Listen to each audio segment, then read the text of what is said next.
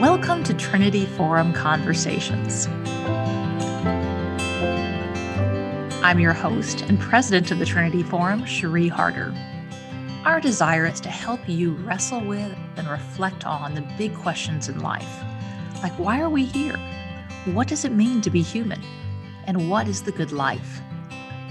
We lean on the best of the Christian intellectual tradition and elevate the thought leaders, both ancient and modern, who best grapple with these questions and direct our hearts towards the author of the answers.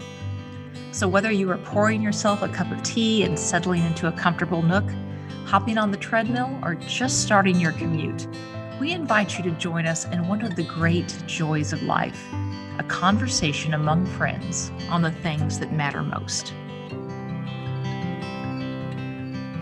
This episode features highlights from an online conversation with Alan Jacobs that we hosted on July 10th of 2020. It begins with an interview with Alan, followed by questions from our audience. We hope you'll enjoy this conversation on crisis and Christian humanism. Today, we're going to hear from our guest about a truly fascinating story the story of a handful of Christian scholars and poets who began thinking around the same time and in their individual spheres about the ways in which the failures and distortions of public education and public thought had contributed to the chaos and the violence of World War II, and together to sketch out the necessary elements of a, what a full education of mind, heart, and soul might be in hopes of contributing to the spiritual, moral, and intellectual regeneration of the new post war world. These five thinkers and artists, C.S. Lewis, T.S. Eliot, W.H. Auden, Jacques Maritain, and Simone Weil, didn't collaborate extensively, but they came to the same broadly shared conclusions about the importance of the Christian humanities the immediate success of their vision was, at the time, limited, to be sure. But as our guest, Alan Jacobs, will argue, they were onto something, and their insights hold illumination for our own chaotic time of crisis. Our guest today, Alan Jacobs, is a scholar of English literature, a writer, and a literary critic. He's a distinguished professor of the humanities in the Honors College at Baylor University and previously taught for nearly 30 years at Wheaton College in Illinois. A prolific author and a wide ranging thinker, he's written for such publications as The Atlantic, Harper's, Comment Magazine, The New Yorker, The Weekly Standard, and The Hedgehog Review, and has published more than 15 different books on a wide range of topics from literature, technology, theology, and cognitive psychology, including How to Think, the Book of Common Prayer, the book we're discussing today, The Year of Our Lord 1943, which was named by the Wall Street Journal as one of their best books on politics for the year of 2018, and many more, including the forthcoming book, Breaking Bread with the Dead, a reader's guide to a more tranquil mind, which will be available this fall. Alan, welcome. Thank you very much. It's great to be here.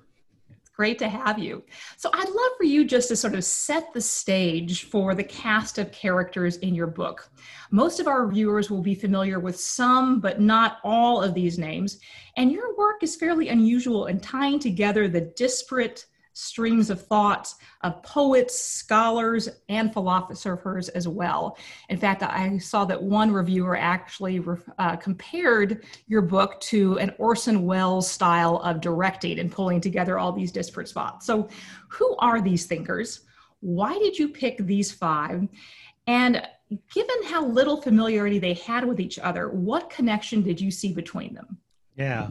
So one day I was in my office and I picked a book off the shelf, and it was a book by Jacques Maritain called Education at the Crossroads. I bought it years before at a used bookstore, but I had never read it. And I opened it up and started looking through it and saw that these were lectures that Maritain had given at Yale University in early 1943. And I had just been teaching in one of my classes Lewis's book, The Abolition of Man. And I thought, well, now that's very strange because the abolition of man was also a series of lectures given in early 1943. And then I happened to remember that W.H. Auden, the poet whom I've done a lot of my work on in my career, he was teaching at Swarthmore College during the war, and he gave a lecture at exactly the same time, the end of January and the beginning of February 1943, called Vocation and Society, which was addressed to undergraduates at Swarthmore, trying to help them think about what, what does it mean to have a vocation? What does it mean to have a calling? And how might their education at Swarthmore, liberal arts education, prepare them for that. And it struck me then that it was very, very strange that right in the middle of the war, these three figures were not writing about the war they were writing about education. Mm-hmm. and and then i started reading more and i realized well this was also true of ts eliot that he was thinking about education. He was working on his notes towards a definition of culture and then his ideas about the relationship between christianity and culture and was also true of simone weil. And they were all writing on these themes at the same time. And I thought that was a very strange thing until I had one more realization, and that was that this was also exactly the moment of the Casablanca conference. And that was when the leaders of the Allied nations got together in Casablanca to start planning for the end of the war and what the post war world would look like. Because it was really clear at this point who was going to win. It was the the chances of both German and Japanese victory had declined to almost nothing at this point. So it was really just a question of how long it was going to be. And so that then all of a sudden made sense of it. That's why they're all thinking about education. They're thinking about rebuilding the society after the war. They're asking themselves, what could we do to educate the next generation so that they are not vulnerable to the pathological ideologies that landed us in this horrific world war. And so when you look at it that way, then the fact that they were so concerned with education makes perfect sense. But it was very surprising to me when I first came across it. So you refer to all of these thinkers as humanists, as Christian humanists. And indeed, the mm-hmm. subtitle of your book is Christian Humanism in a Time of Crisis. So mm-hmm. we should mm-hmm. probably just get definitions straight. What right. is Christian humanism? Right, right. I should say that I I wrestled a bit with that subtitle because not all of them would have used that term. Lewis, in particular, didn't like it. That was because for him, the humanists were primarily a group of scholars in the 16th century whose effect on English culture and English learning Lewis did not admire. So he he wasn't crazy about that term. But I finally decided that it was the best general term to describe them all. And and I, I think maybe the the best way to approach it is to use a term that Jacques Maritain used in a book that he wrote just before the war. He called this book integral humanism. And his argument is this that usually when people talk about humanism, they're talking about it horizontally. They're talking about the ways in which we interact with one another. All human beings kind of on the same horizontal plane. But Maritain says that's that's a, a, truncated humanism. A genuine humanism, which he calls an integral humanism, means that we're not only related to one another horizontally, but we are also rightly related to God and rightly related to the rest of creation. So you, we come into our full inheritance as human beings. We achieve full humanity only when we are integrally related to one another, to God, and to the creation over which we have been given the role of stewards. So that I think is that integral humanism is is intrinsic to a genuinely Christian humanism. We cannot understand ourselves fully unless we understand both the horizontal and vertical dimensions of our being. Mm-hmm. So, one of the sort of unifying themes in your book is the extent to which all of these thinkers uh, believe that essentially the miseducation uh, mm-hmm. of Western societies had been one of the contributors, or at least an enabler, you know, of the yep. chaos and violence of, of World War II. Mm-hmm. And you open your book with some really arresting quotations from both T.S. Eliot and W.H. Auden on one of the distortions that they see in modern education. And I wanted to ask you about them just mm-hmm. because they, they really do grab the reader's attention. You noted that Eliot's frustration with what he saw as our eagerness to, quote, provide solutions in terms of engineering for problems which are essentially the problems of life. And you quoted Auden, who compared the Western world in the 20th century to the Roman Empire which, in his words, managed to last for four centuries without creativity, warmth, or hope. Yeah. So I wanted to ask uh, Are you concerned that we, like the Roman Empire, are kind of just pressing on with an absence of creativity, warmth, and hope? The short answer is yes, but I hope that's not a complete answer. I, I, think there are other we, we can we can bring in other factors. So the the book is called The Year of Our Lord 1943, and I see 1943 as this pivotal year. And I think that what we see then is the culmination of a movement that has been going on for some time. Mm-hmm. And then we see that pivoting towards a new way of ordering society. Auden's quote is one that refers to a society that is immensely powerful political and economically, but is spiritually and morally empty and has lost its impetus. This is, as Ross Douthat would say, it's a decadent society, right? And when a society has lost its moral and spiritual impetus, it doesn't have any energies internal energies to draw on, it becomes vulnerable to external forces. And that, I think, is why so many people in the West were so powerfully drawn to both fascism and communism. Fascism and communism believed in themselves. They believed that they were the wave of the future. They, for, for all of the enormous evil that they perpetrated, they were energetic and confident.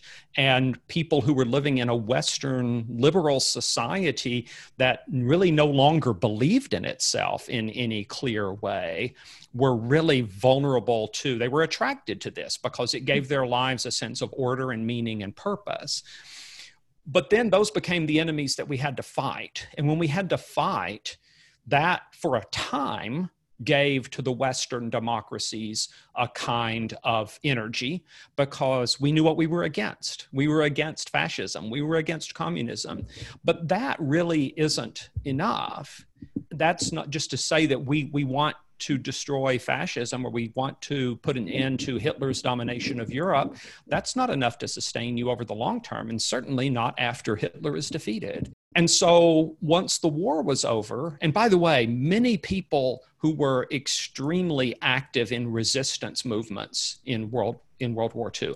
Hannah Arendt has a book about this called Between Past and Future, where she talks about members of the French resistance who, when the war was over, were glad that France was an independent nation again. They were glad that the Nazis had been defeated, but they thought, what do I have to live for now? I have no meaning or purpose in my life anymore. It's all emptiness. And so when that happens, then there's a vacuum. There's a kind of, it's not even so much a power vacuum as a meaning vacuum. Mm-hmm. And in the West, what happened is that the technocrats rushed in. They said, well, you know, we're the ones who won this war. We, with our tech, our superior technology, we won the war. And so you can trust us to win the peace as well. We will define ourselves as a society by being technologically superior to all other societies. And that was exactly what the writers that I talk about in this book wanted to avoid, but in fact, were not able to avoid because the prestige of technocracy was so high. And it was high for a good reason because it was technocracy that had helped us to defeat fascism. You, you seem to suggest, and certainly it seems like some of the thinkers you profiled suggested that there was something about the technological pragmatism embedded in education that made students or citizens somehow particularly susceptible both mm-hmm. to propaganda and to nationalism. Right. And I wanted to ask you about that. Do you see a link between sort of the, the worship of technology and uh, gullibility when it comes to propaganda or the allure of nationalistic kind of strongmen kind of figures? Yeah, this can really cut in two different ways. Sometimes the nationalistic figures can be kind of prophets of technology. And in fact, that was something that both Hitler's Germany and the Soviet Union claimed that they did. The problem was that technological society doesn't mold itself very well to nationalist or communist impulses. And so what you got in Germany was this kind of ideological hatred of what they called Jewish science, which led to all of the Jewish scientists being forced to leave Germany and they all came to the West and were, you know, essential in the technological developments in the West. And then similarly in the Soviet Union you had what was sometimes called Lysenkoism, these kind of biological theories that were anti-Darwinian because Darwin's thought thought didn't seem to be uh, consistent with communism. and so in both nations, you had science having to be subservient to the ideological impulses. And that doesn't work. And the way that we avoided that in the West, in the Western democracies, is to move increasingly towards what we usually call scientism. This idea that science has the power to establish and enforce and help us realize all of our values. And so everything can then just be derived straight from the science. And then we don't need a moral philosophy, we don't need an ideology. We will just, as people like to say today, trust the science. Mm-hmm. In addition to scientism, uh, what are the other sort of markers, just getting down to brass tacks, in terms mm-hmm. of what technological pragmatism in education actually looks like? You know, we are so surrounded by technology, mm-hmm. it's, you know, a fish doesn't know it's wet. Uh, how do we know that education is being distorted by this? What are the markers? You know there's so many different things that we could we could pick out here but I, I, want to just talk about one major theme. And i can do this by picking up on some element of that quotation from eliot that i have as one of my epigraphs where eliot talks about seeing all of the difficulties of life as problems of engineering Another way uh, that you could put this is the way that the philosopher Michael Oakeshott puts it in a great essay that he wrote in 1947. So it was right after the war, and I actually wanted to put this into my book, but I couldn't get it in. It's called Rationalism in Politics. And in Rationalism in Politics, he says that, you know, our political leaders now are essentially kind of they're they're political rationalists which is to say they're kind of engineers of politics that if you we have social problems and then if we implement rational policies that those policies will provide solutions to our problems. And oakeshott says that it's all, the whole model of rationalism in politics is built on the idea that there are no intrinsic limits to human life. There is nothing intrinsically tragic about human life. There is nothing that's broken about us that we can't fix, right? But that all of our suffering, all of our pain is then perceived as a problem. And it's the job of politics and increasingly technocratic politics to provide the solutions. And so that's one of the reasons why so many people think that Aldous Huxley's Brave New World is more prophetic in certain ways than Orwell's 1984 though that may actually be changing right about now but but one of the things about about Huxley is that it Huxley's vision is of a political order that has developed biotechnological tools pills medications that will solve our problems and make us content and make us happy. And the genius of, of Huxley is to show that when we have the pills that solve all, solve our problems and make us happy, that's actually not a utopia, that's a dystopia. That we have been profoundly dehumanized in the process. And so to me, that what Maritain was great on this. He had in education at the crossroads, he asked the question, how can we educate people for responsible freedom? And to educate for responsible freedom is kind of like the opposite of of a bioengineered or a techno engineered future. It's the idea of educating people so that they have the, the character formation and the moral maturity to mm-hmm. know the difference between a, a problem that needs a solution and on the other hand, what, what Hamlet called the thousand natural shocks that flesh is heir to, right?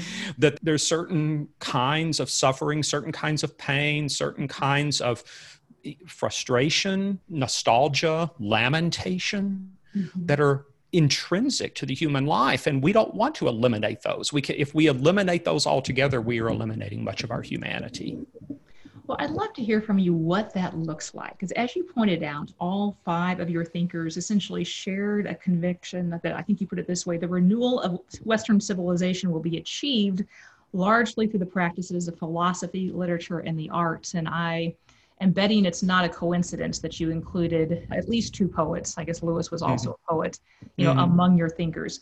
What does this look like in the real world? How would this education sort of unfold? Well, you know, this would be a great opportunity for me to give a pitch for the Great Texts program at Baylor University here in the Honors College where where I teach. But eh, eh, seriously, it's something that we are trying to do, and it's something that that we tried to do at at Wheaton College when I taught there. There is this sense that you you want people, you want to have students who are scientifically literate, who are numerate as opposed to being innumerate. We want people who understand science, who value science, and are grateful for all the things that it has done. But we also want those to be people who have uh, a, a, rich and complex sense of, of how extraordinarily diverse and complex human life is and how complex we are internally and how complex we are in relation to one another. And i think a lot of those that that understanding of the complexity that we have within us and that we have in our relations to one another that's really what the arts dramatize for us. I mean, you can study psychology and sociology and you can learn about that. But in in the arts, you see it dramatized in a way that brings it home to you in an incredibly vivid way. This is why when Robert Coles, a psychiatrist who taught for decades at Harvard University, when he started teaching classes in uh, Harvard Medical School, his classes used only literature as their text. He wanted do- he wanted doctors not to be technicians, but to be physicians, to be healers. And this meant that they needed to understand the complexity of human life and also of human suffering. So he wanted all of his med students to read Tolstoy's Death of Ivan Ilyich, you know, and then when he then when he started teaching a similar class in law school in at Harvard Law School, he would teach Dickens's Bleak House so that people could understand how the law can hurt rather than liberate people.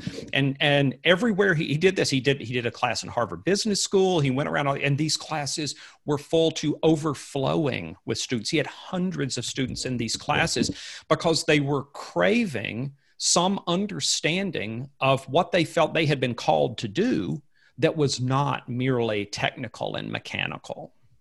I took one of those classes and it was exactly as you say, full to awesome. That's great.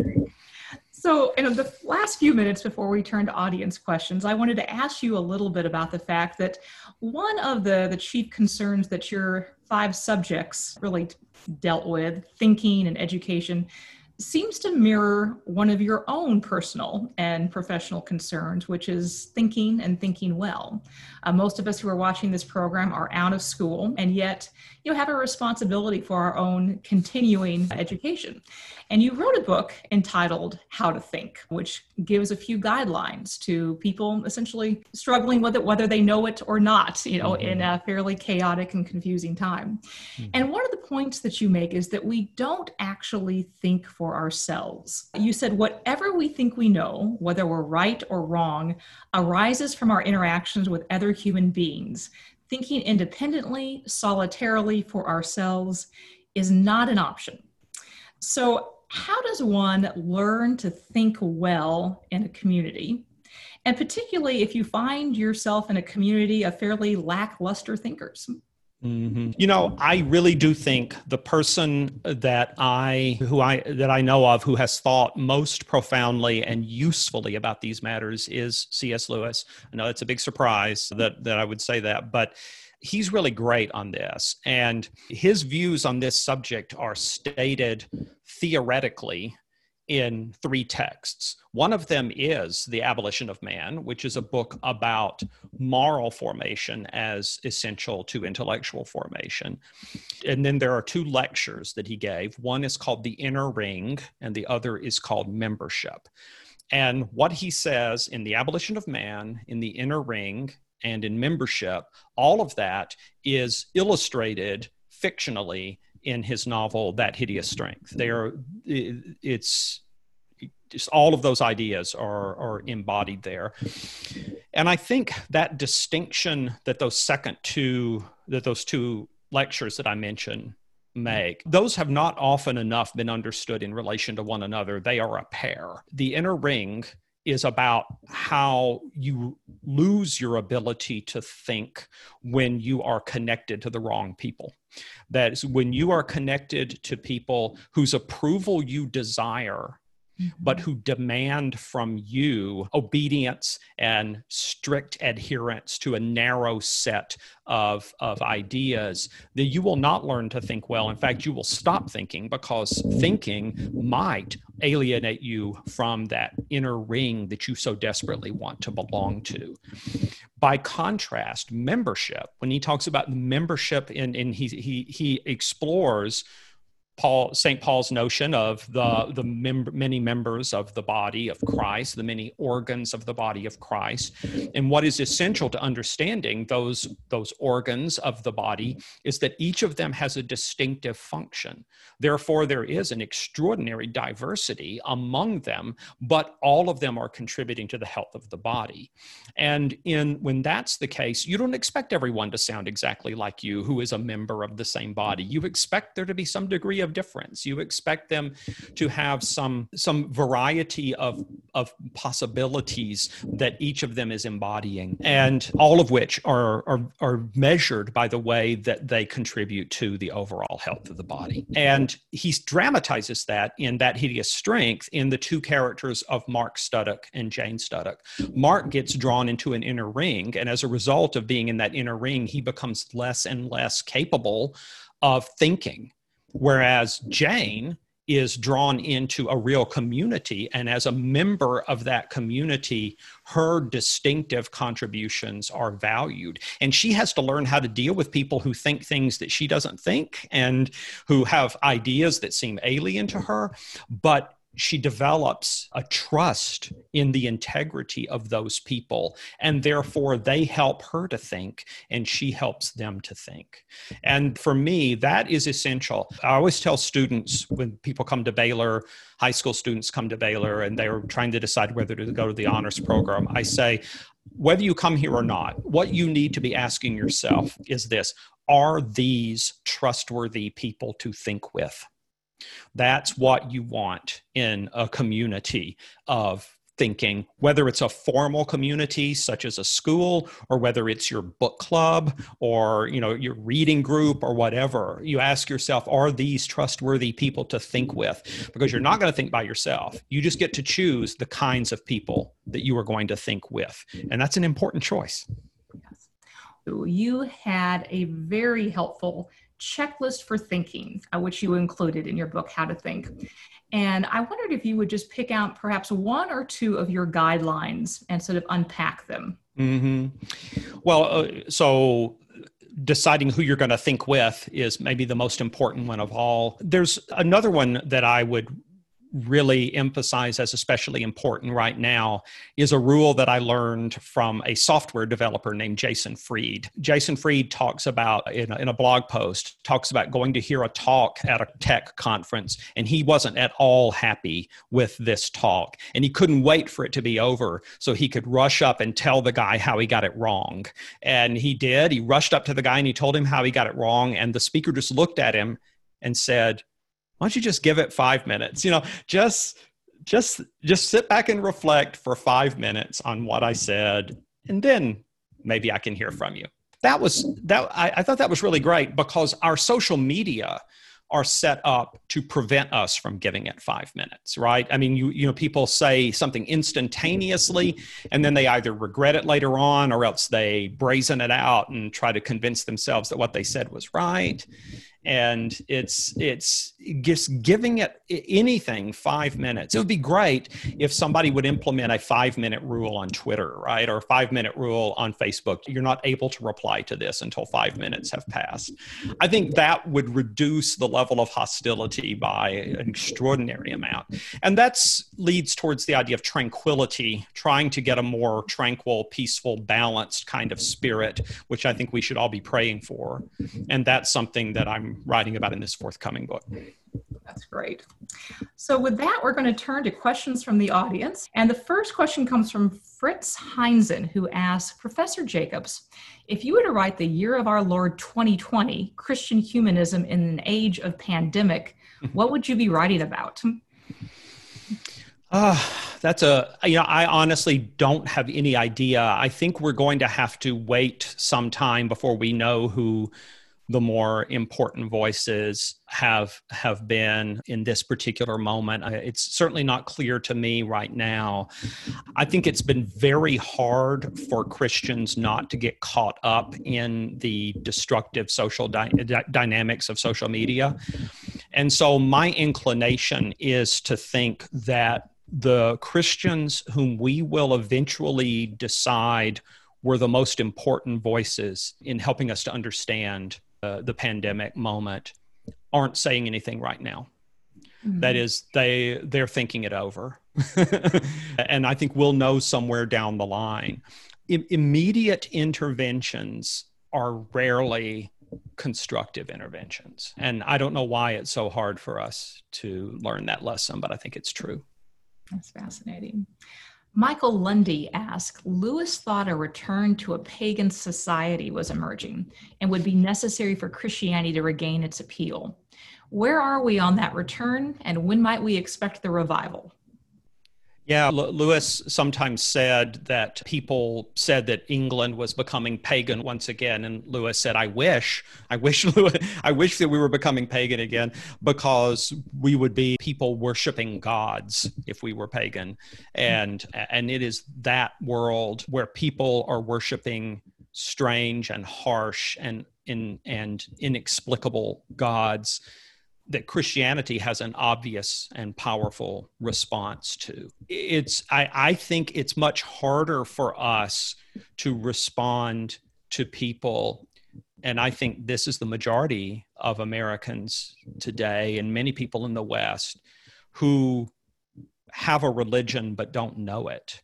There's mm-hmm. people whose core convictions are religious in character or mythological in character. And I think that there are a lot of people today whose commitments they're typically associated with the political realm. That is they manifest themselves in political statements and in adherence to political candidates or else adherence to political movements. But their character is fundamentally mythological and religious. And I think that one of the great challenges for Christian thinkers now is is first of all to just accept that and understand that that's the way that people are responding and you can't interact with them as though they are holding positions that they have reasoned their way to. But then figuring out how to respond to that is, I think, a huge challenge. It's I probably spend more time now thinking about that than anything else. And I'm not really sure where I'm going to come out on this. I, I wish I knew something that I could share right now, but it's really tough. Mm-hmm. Nathan George asked, What essential content and practices can a school implement to foster Christian humanism? I think the practices are more important than the content. I think, I mean, I say this as someone who teaches in a great texts program, and I'm enormously grateful to be able to teach the things that I teach. But I think too often there is a kind of an assumption that reading great works is, is kind of intrinsically ennobling and it isn't. Whenever you're inclined to think that that that exposure to great art is morally improving you just need to take about five minutes and remember the concentration camp orchestras you know where starving jews were made to play bach and beethoven for the the nazi commandants right they loved their Bach and their Beethoven, and they spent their leisure hours reading Goethe. You know, they were incredibly cultured people and horrifically, horrifically wicked. So I think that what we read matters, but how we read is more important. And I think that that's something that teachers should really, really focus on is trying to get students to be one of the ways that I put it is to be critically generous.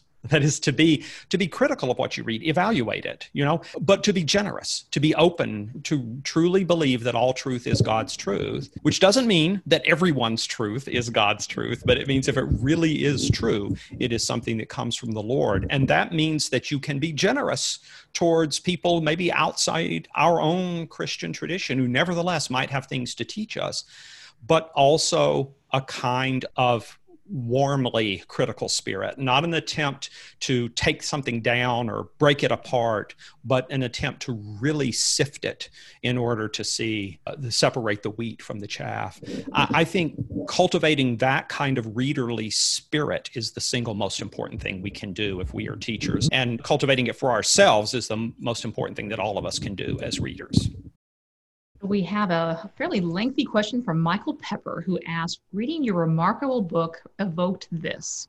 In the midst of our present disequilibriums, many thoughtful, quote, options have been proposed, e.g., the Benedict option, the Erasmus option, the Walker Percy option, and so on.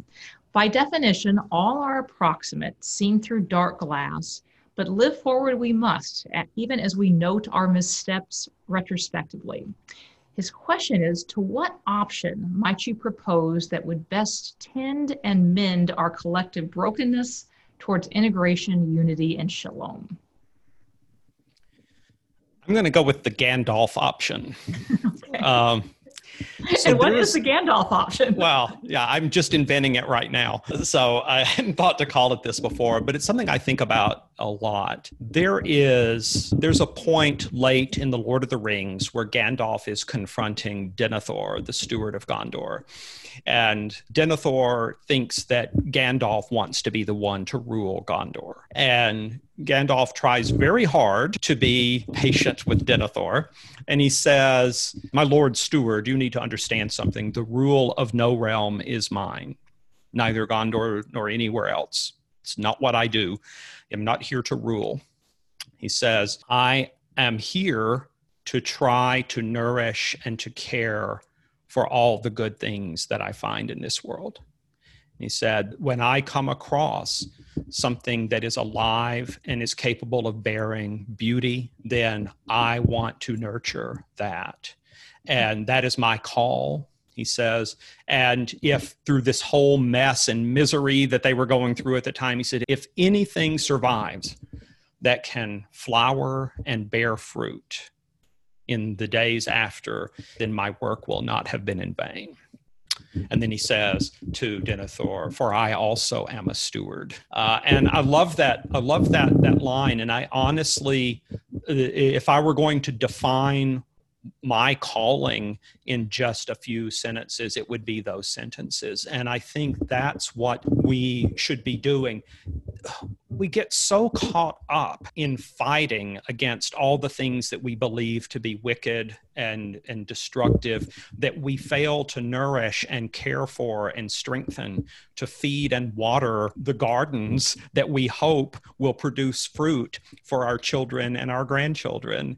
And I think that is the great failing of the church in the West is that we, we go out charging into battle but we forget to care for our own gardens. And that so that's my option. My option is the gandalf option. So i've never said those words exactly that way but i probably will use them you heard it on. first here. Yeah.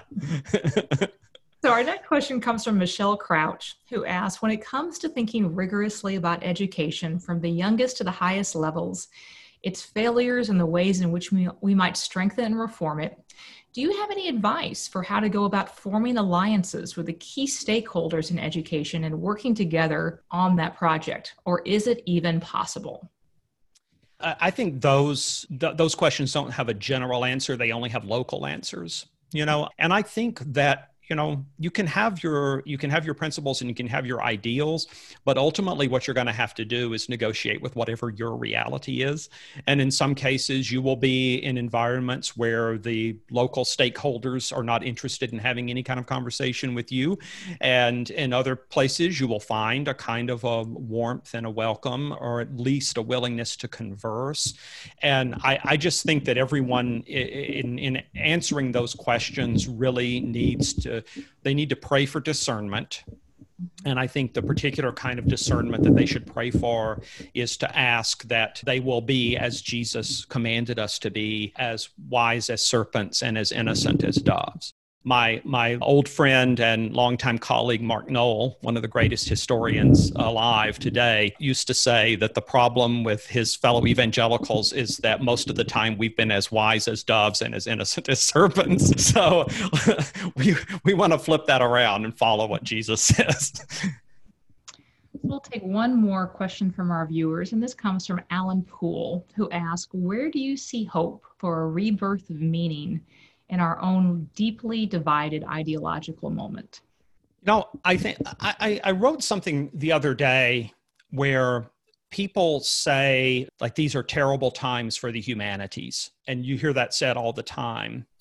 And and when i hear that said i often want to correct it and say these are terrible times for the humanities in the university. Mm-hmm. But that's not the only place where the humanities are right? The humanities are happening right now in this meeting, this this virtual meeting. That is, we have people who are getting together because they care about books and ideas and they want to grow in understanding and they want to grow in wisdom. And as long as that kind of thing is happening, then the humanities are in really good shape, even if the society as a whole, especially our educational institutions, are not in favor of it. And I think similarly with the church, and this is something that I certainly saw growing up in Alabama. I saw lots and lots of people who were in church because it was socially unacceptable not to be in church, right? They didn't care about God, they didn't care about Jesus, but they knew that it was just one of the markers, the necessary markers of being socially respectable is that you had a church that you went to. And if somebody asked you, you know, whether you were a Baptist or a Methodist or a Presbyterian, you had an answer to that that. And all of that is disappearing and it's disappearing fast. And I think that's great. I think that's great because what it does is to take away the situation that Kierkegaard was so upset about in his attack upon Christendom, his sense that there were all of these people who in in his native Denmark, all of whom really really believed that they were Christians because they were from a Christian country, they were from a Christian culture, and none of them had ever had a thought about the gospel of Jesus Christ. And so to remove that illusion that's a good thing. And this was, of course, Pope Benedict's motto, right? Is pruned, it thrives. And that is the church is going to have to go through a pruning. And when it does go through that pruning, then it will thrive in the future. And I really believe that. And that's where my hope comes from. Alan, thank you so much. I'd love for you to close us out with a last word. So, I want to say two things about the protagonists, the five protagonists of my story. The first thing is they failed. They failed to achieve what they wanted to achieve. They wanted to transform education in the West, to take it away from rigid technocrats, and that didn't work. And yet, here we are today still learning from them, still drawing upon their wisdom, finding ourselves grateful for what they teach us. And I think that's something for all of us to remember. We may have our goals and our sense of what counts as a success or a failure, but God may very well have good things in store for us if we remain faithful and may use us in ways that we never imagined. Thank you for listening. We'd love for you to subscribe to Trinity Forum Conversations on your favorite podcast platform and to share this episode with a friend. More information on today's program and show notes are available on the Trinity Forum website at www.ttf.org. Until next time, we wish you the gift of great conversation.